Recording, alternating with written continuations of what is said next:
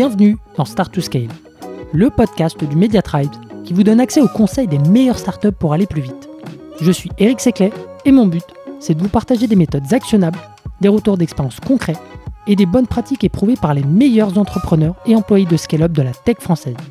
Mais juste avant de vous laisser avec votre mentor du jour, pensez à vous abonner et à laisser une note plus un avis sur Apple Podcast. C'est la plus belle des récompenses pour toutes les heures de travail effectuées chaque semaine. Allez, bonne écoute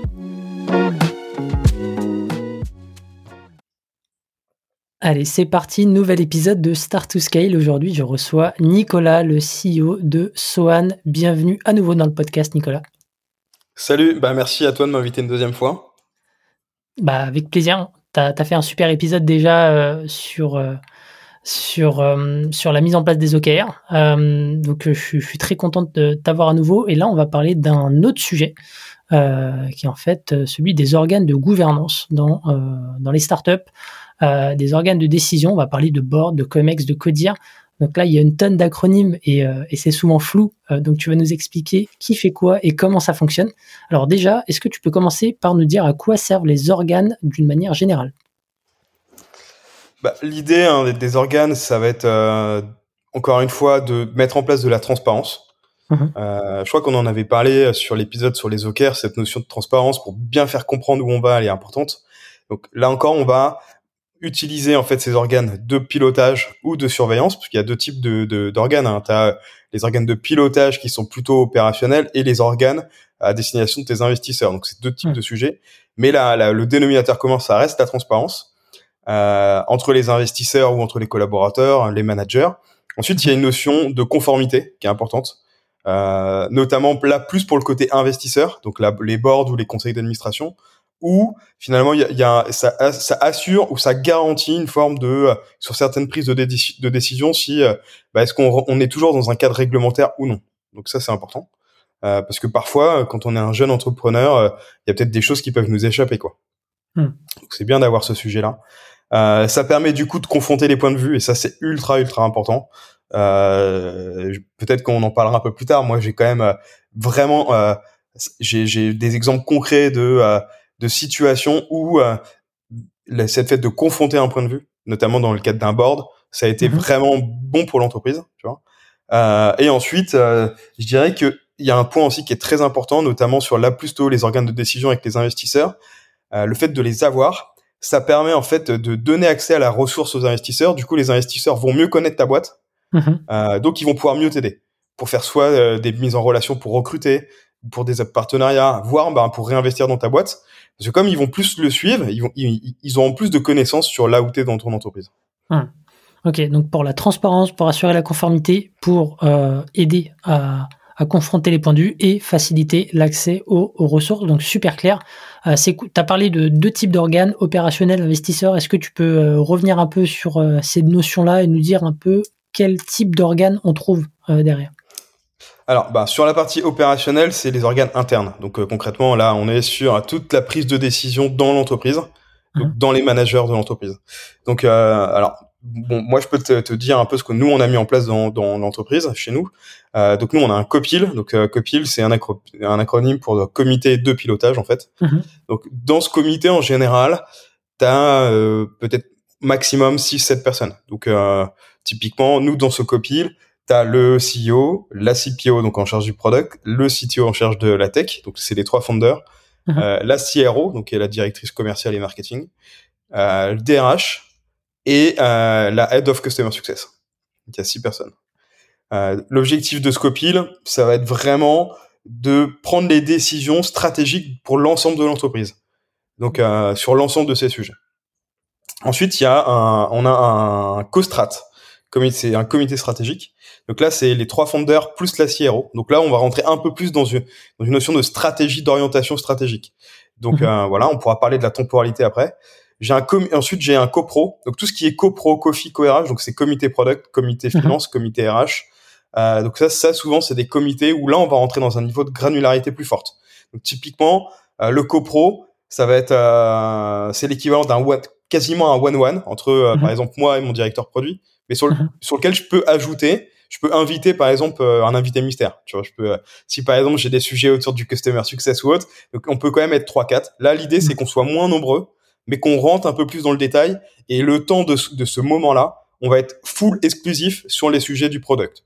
Hmm. L'avancée de la roadmap, euh, les, des spécificités, euh, des contraintes sur, sur lesquelles on a besoin d'arbitrer. Et là, on va rentrer dans un niveau de détail plus poussé euh, pour pouvoir faire avancer, euh, avancer les choses. Quoi. Et ensuite, côté investisseur, euh, donc là, c'est en général, alors, au, au, stade de start-up, je dirais, euh, tout dépend de la phase de maturité dans laquelle tu es. Hein. Nous, euh, mhm. on est une entreprise de 50 personnes, la boîte a 5 ans, on s'est fait baquer par un fonds en série A. Donc euh, le, niveau qu'on a de, d'organes avec nos investisseurs, c'est un board qui est une fois par mois. Mhm. Donc, le board, c'est c'est ben c'est les investisseurs, les patrons des fonds. Et ensuite, nous, on a rajouté des board members extérieurs, donc des observateurs, qui mhm. sont des experts métiers en plus. Euh, donc ça c'est vraiment intéressant, je recommande de le mettre en place. Euh, et, euh, et bah notamment d'ailleurs, euh, on a euh, l'ancien CMO de partout. au ouais, de Patrice qu'on a reçu dans le, dans le podcast, qui a fait des super épisodes, on les mettra en description. Trop marrant. Ah, je savais pas qu'il avait fait les podcasts aussi. Et eh oui, mais il a tourné des podcasts en ce moment. ouais, ouais, je sais que je sais, il commençait. voilà, c'était pas mal ça.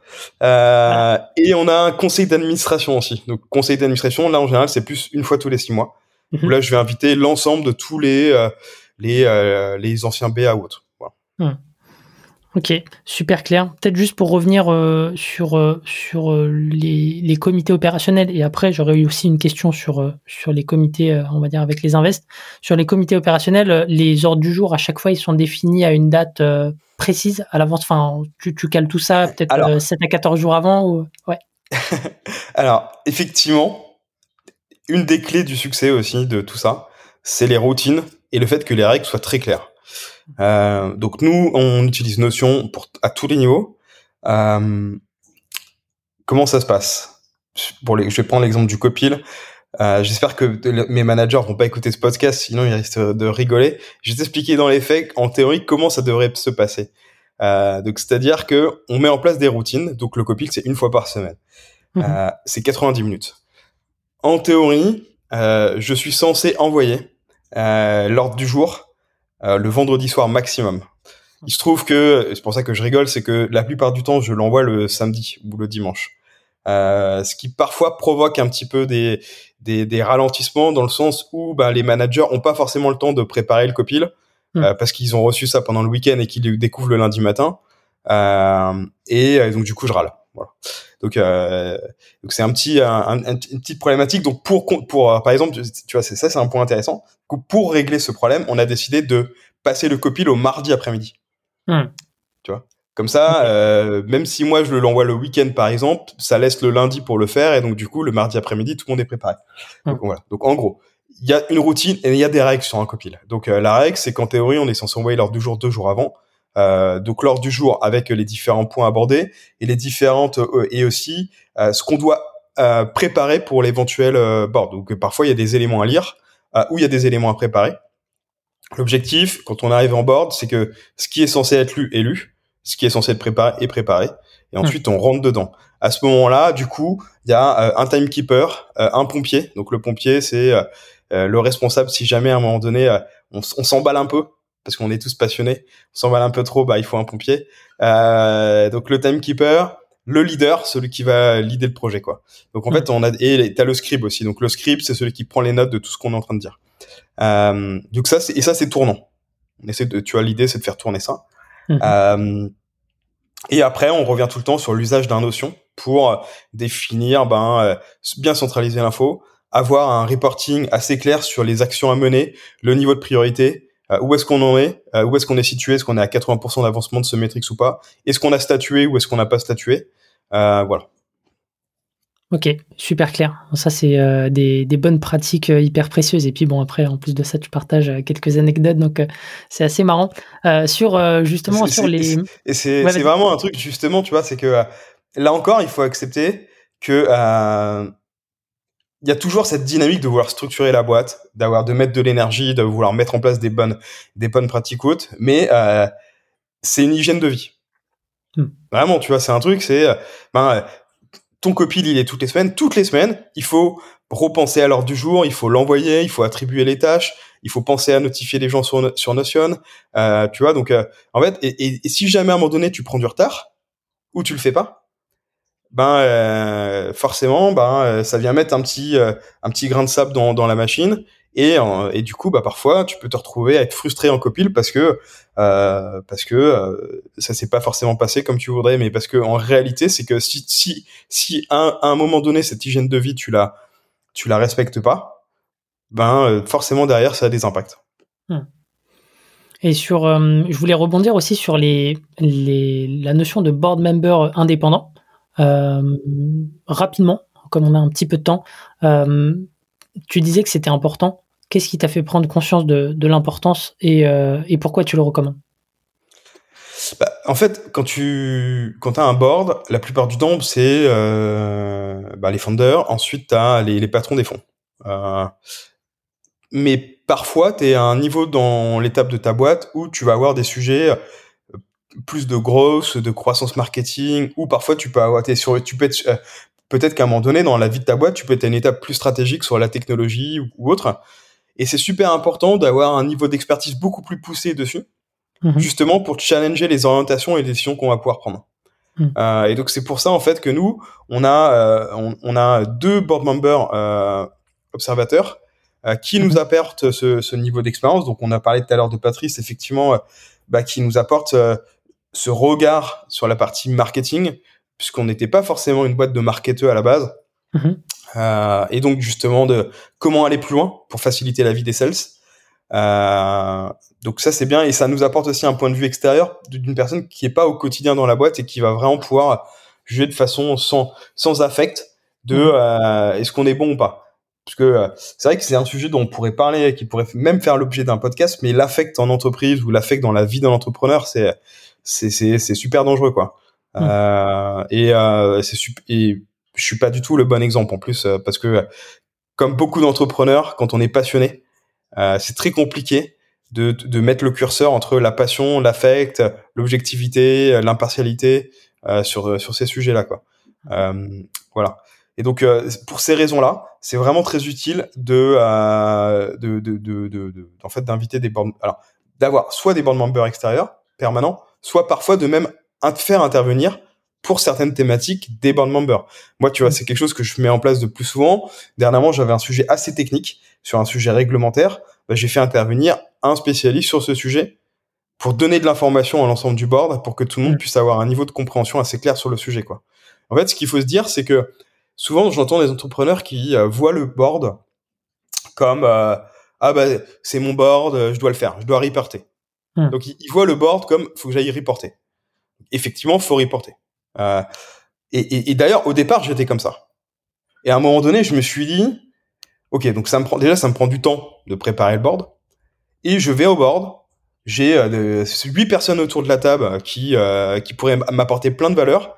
Et je passe 90 minutes à me à reporter et à me justifier de mes trucs. Je me suis dit, mmh. en fait, ça, c'est du temps perdu. Donc en fait, j'ai complètement ensuite appréhendé mon board d'une autre manière. Je me suis dit, Ok, j'envoie mon reporting une semaine avant. S'il y a des questions, j'y réponds. Et quand je vais en board, il y a 10 minutes sur le reporting. Hmm. J'explique le reporting. Et ensuite, c'est, c'est, on discute. On discute, on essaye de créer de la valeur, tu vois, et on se fixe aussi des objectifs à atteindre. Et hmm. donc ça, ça permet ensuite d'avoir une relation avec tes investisseurs euh, et une appréhension de ton board complètement différente. Hmm. Super, euh, super intéressant comme, euh, conseil, j'adore. Euh, et tu parlais justement d'affect. c'est quoi un peu, c'est quoi un peu le rapport que tu dois entretenir avec les membres de, ces organes? C'est quoi un peu le, juste milieu? Là encore, c'est le juste milieu est toujours très compliqué à trouver parce que en fait, une entreprise, c'est un être vivant qui est en perpétuelle évolution. Et, derrière une entreprise, c'est que des humains. Tu vois d'ailleurs, euh, je me suis beaucoup posé la question ces derniers temps de comment euh, je ferais si je remontais une autre boîte. Et, euh, et je me suis vraiment convaincu d'un truc, c'est que je remonterai forcément une boîte un jour. Et je pense que dans les founders, dès le départ, j'aurai un profil RH. À ce point-là. Pourquoi? Parce que, ouais, parce que, en fait, c'est super compliqué de gérer des, de gérer les personnes. Souvent, quand tu es entrepreneur, tu pars d'une idée, tu es passionné par ton idée, et forcément, ben, euh, euh, ton, ton, idée et ta volonté de vouloir arriver à cet objectif de ton idée fait que tu as besoin de t'entourer. Hmm. Euh, et pour t'entourer, tu vas commencer à embaucher, manager ou autre. Mais tout, tout ça, c'est pas forcément intrinsèque, c'est pas forcément en toi, tu vois. C'est pas, t'as, t'as, des ancrages aussi, quoi. Et donc, tu vas évoluer. Mais même si tu évolues, tu vas pas forcément évoluer à la vitesse que tes collaborateurs voudraient évoluer parce que parfois les choses vont très vite. Et donc, tu as absolument besoin de te faire conseiller sur ces sujets-là parce qu'il faut reconnaître parfois qu'on n'est pas euh, les meilleurs experts euh, et qu'on n'a pas forcément ces compétences-là. Hmm. Sauf que euh, il y a une différence entre ne pas avoir une compétence technique, mais se planter sur les RH parce que euh, tu peux te retrouver ensuite à avoir une, de la démotivation ou gérer parfois des choses qui vont te prendre beaucoup beaucoup plus de temps en fait à la fin.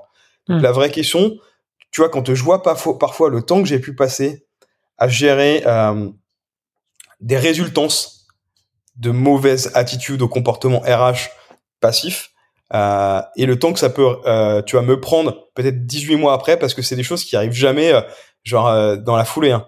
Hmm. C'est des trucs que tu payes souvent longtemps après. Et quand tu vois le temps que ça te prend, tu te dis, si dès le départ tu avais été informé, ou tu avais vu les choses sous un autre angle, bah, tu aurais gagné beaucoup plus de temps. Et, en plus, je suis convaincu vraiment d'un truc, c'est que on parle beaucoup de scalabilité, des boîtes scale-up, de ces, des boîtes qui vont réussir ou autre. Je crois qu'en fait, euh, sur les critères pour faire réussir une boîte, t'as bon, as besoin de ta l'oseille, mmh. euh, t'as le produit et t'as les people. L'exécution, elle repose sur les people. Et, et ça, c'est bien plus compliqué que d'avoir le produit. Et c'est mmh. plus compliqué, c'est plus compliqué que d'avoir de l'argent. Ouais, carrément. J'ai euh, dérivé un petit peu. ouais, non, mais j'étais en train de digérer un peu euh, ce que tu dis, c'est hyper intéressant. Euh, mais, mais oui, hein, on pourrait faire un, podcast dédié à ça, et, mais c'est cool de, de, partager ça en même temps ici. Et, peut-être pour, pour euh, recentrer sur, euh, sur, euh, on va dire, la, question initiale, sur le rapport que tu entretiens avec ces différents organes, est-ce que tu observes des différences entre bah, ceux, ceux qui sont avec tes invests ou ceux qui sont avec tes opérationnels, enfin les, les, gens qui sont dans ta boîte? Hmm. Alors, il y a, y a, quand même des différences à la marge, même si en réalité, dans le fond, il n'y en a pas tant que ça parce que, je veux dire, pour bien travailler avec tes, tes, tes associés, euh, tes managers ou ton board, tu as besoin de connaître les gens. Hmm. Donc dans tous les cas, euh, il va falloir que tu crées une relation personnelle, individuelle, avec chacune des personnes pour pouvoir les connaître, pour pouvoir comprendre c'est quoi leur biais, comment ils fonctionnent, comment est-ce qu'ils pensent, de quoi est-ce qu'ils ont besoin pour prendre une décision. Et ça, ça va te prendre du temps. Donc tu as le temps individuel avec chacun euh, pour comprendre, les comprendre, tu vois, savoir ce qui vont les driver. Euh, et puis aussi parce que bah, ce qui fait que ça va bien se passer euh, et ce qui fait que les gens vont être impliqués dans ton projet, c'est parce qu'ils ont envie, tu vois, de, de, de, de, venir passer une heure et demie en board avec toi, quoi, ou hmm. en copine. Euh, donc effectivement, quoi qu'il en soit, même si t'as pas les mêmes relations avec ton board, parce que c'est pas les mêmes enjeux qu'avec ton copil, en fait, tout repose sur des personnes qui se rencontrent et qui se mettent dans une pièce pour euh, discuter et décider. Hein. Hmm. Ok.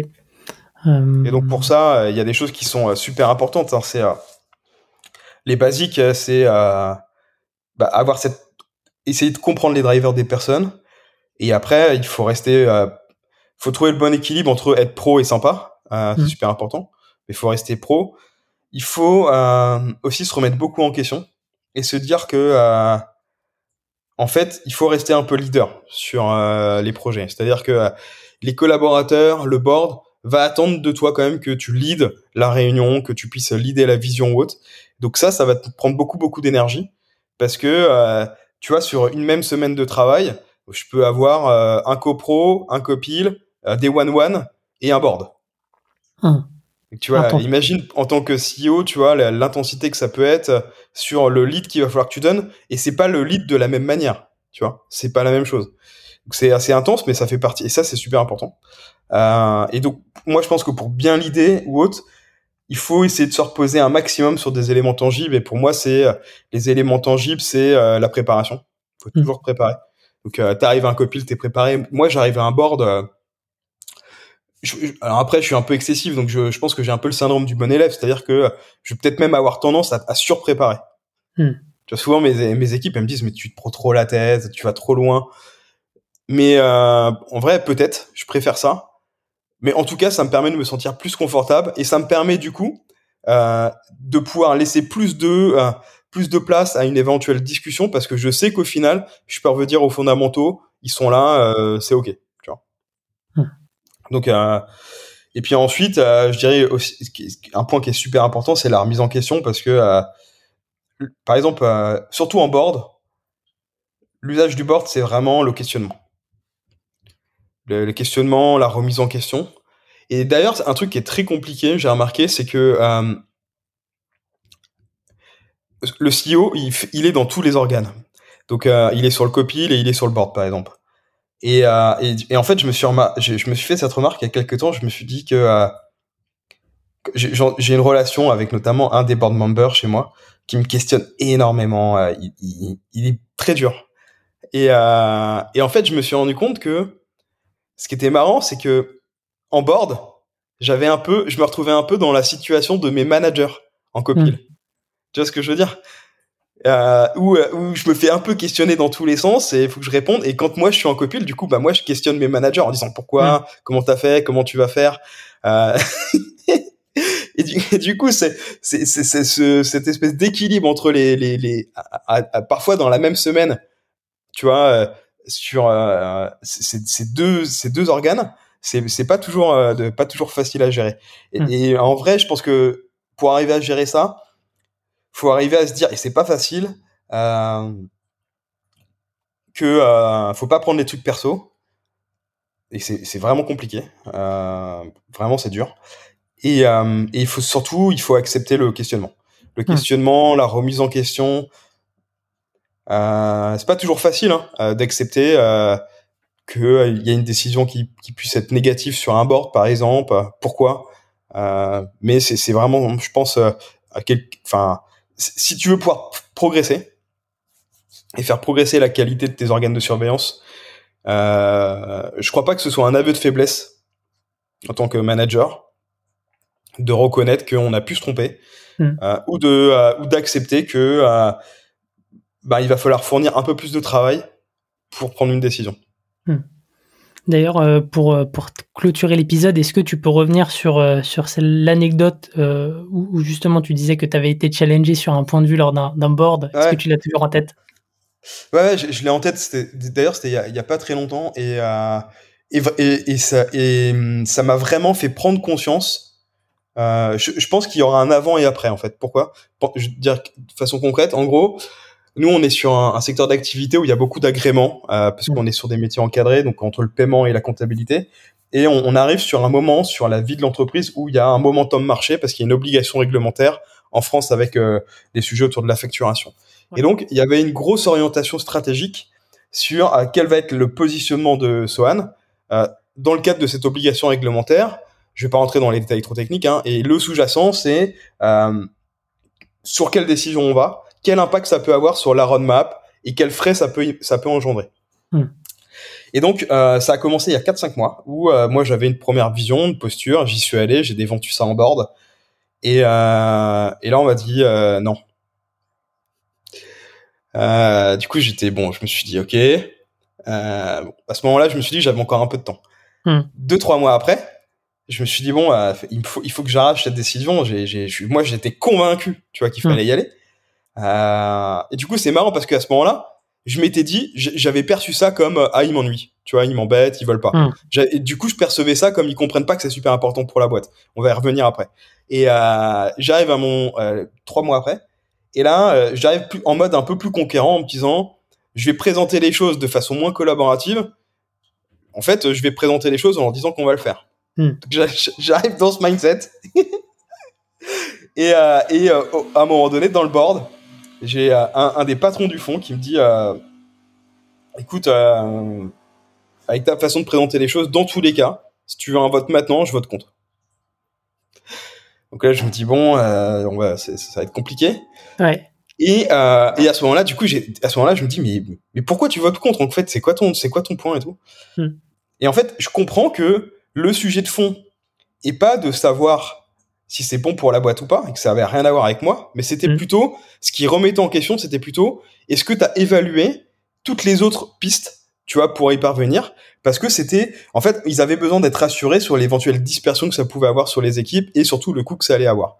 Mm. Euh, et donc, euh, en fait, ce qui s'est passé, c'est qu'on a fait, j'ai pris un expert euh, sur une mission sur ce sujet et euh, on a beaucoup travaillé pour euh, remettre les fondamentaux, le, tu vois, la place dans l'écosystème, euh, tous les différents acteurs. Et en fait, on s'est rendu compte qu'il y avait une piste qu'on n'avait pas du tout explorée. Ce qui était assez dingue, parce que ça faisait quand même quasi un an que j'étais sur ce sujet, quoi. Et donc là, on découvre cette piste vraiment, mais genre la piste pop de nulle part. Hein. Je sais même pas comment elle a popé. Et, et à ce moment-là, je me dis, c'est sur, le coup, je me dis, eh, putain, comment j'ai pu passer à côté de ce truc, quoi.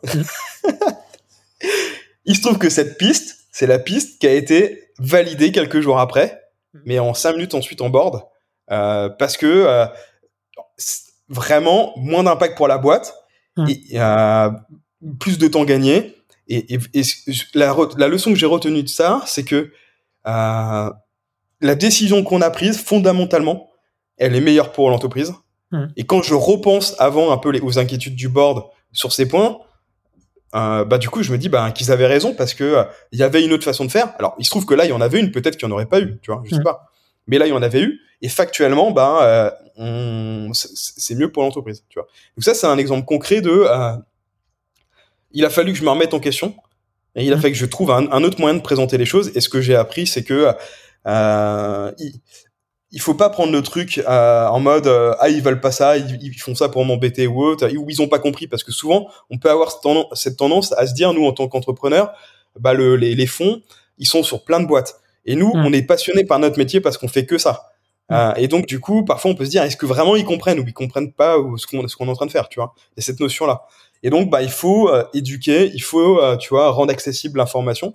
Et, et donc moi j'ai beaucoup appris en fait de ce qui s'est passé dans cette étape là et ça va me permettre, je pense, tu vois, de sur certains sujets, de présenter les choses probablement d'une manière différente. Voilà. Hmm. Génial, j'adore, euh, j'adore l'exemple, c'est parfait pour euh, conclure l'épisode. Merci beaucoup Nicolas, c'était encore une fois euh, très chouette et moi je vous dis à la semaine prochaine pour un nouvel épisode. Ciao. Salut. Si vous avez aimé l'épisode, pensez à noter Start to Scale 5 étoiles sur Apple Podcast avec un petit commentaire pour nous encourager ou envoyez-nous des étoiles sur Spotify. C'est ce qui nous aide à faire connaître l'émission et nous motive à chercher encore plus d'experts pour vous aider à scaler. À une prochaine pour un nouvel épisode.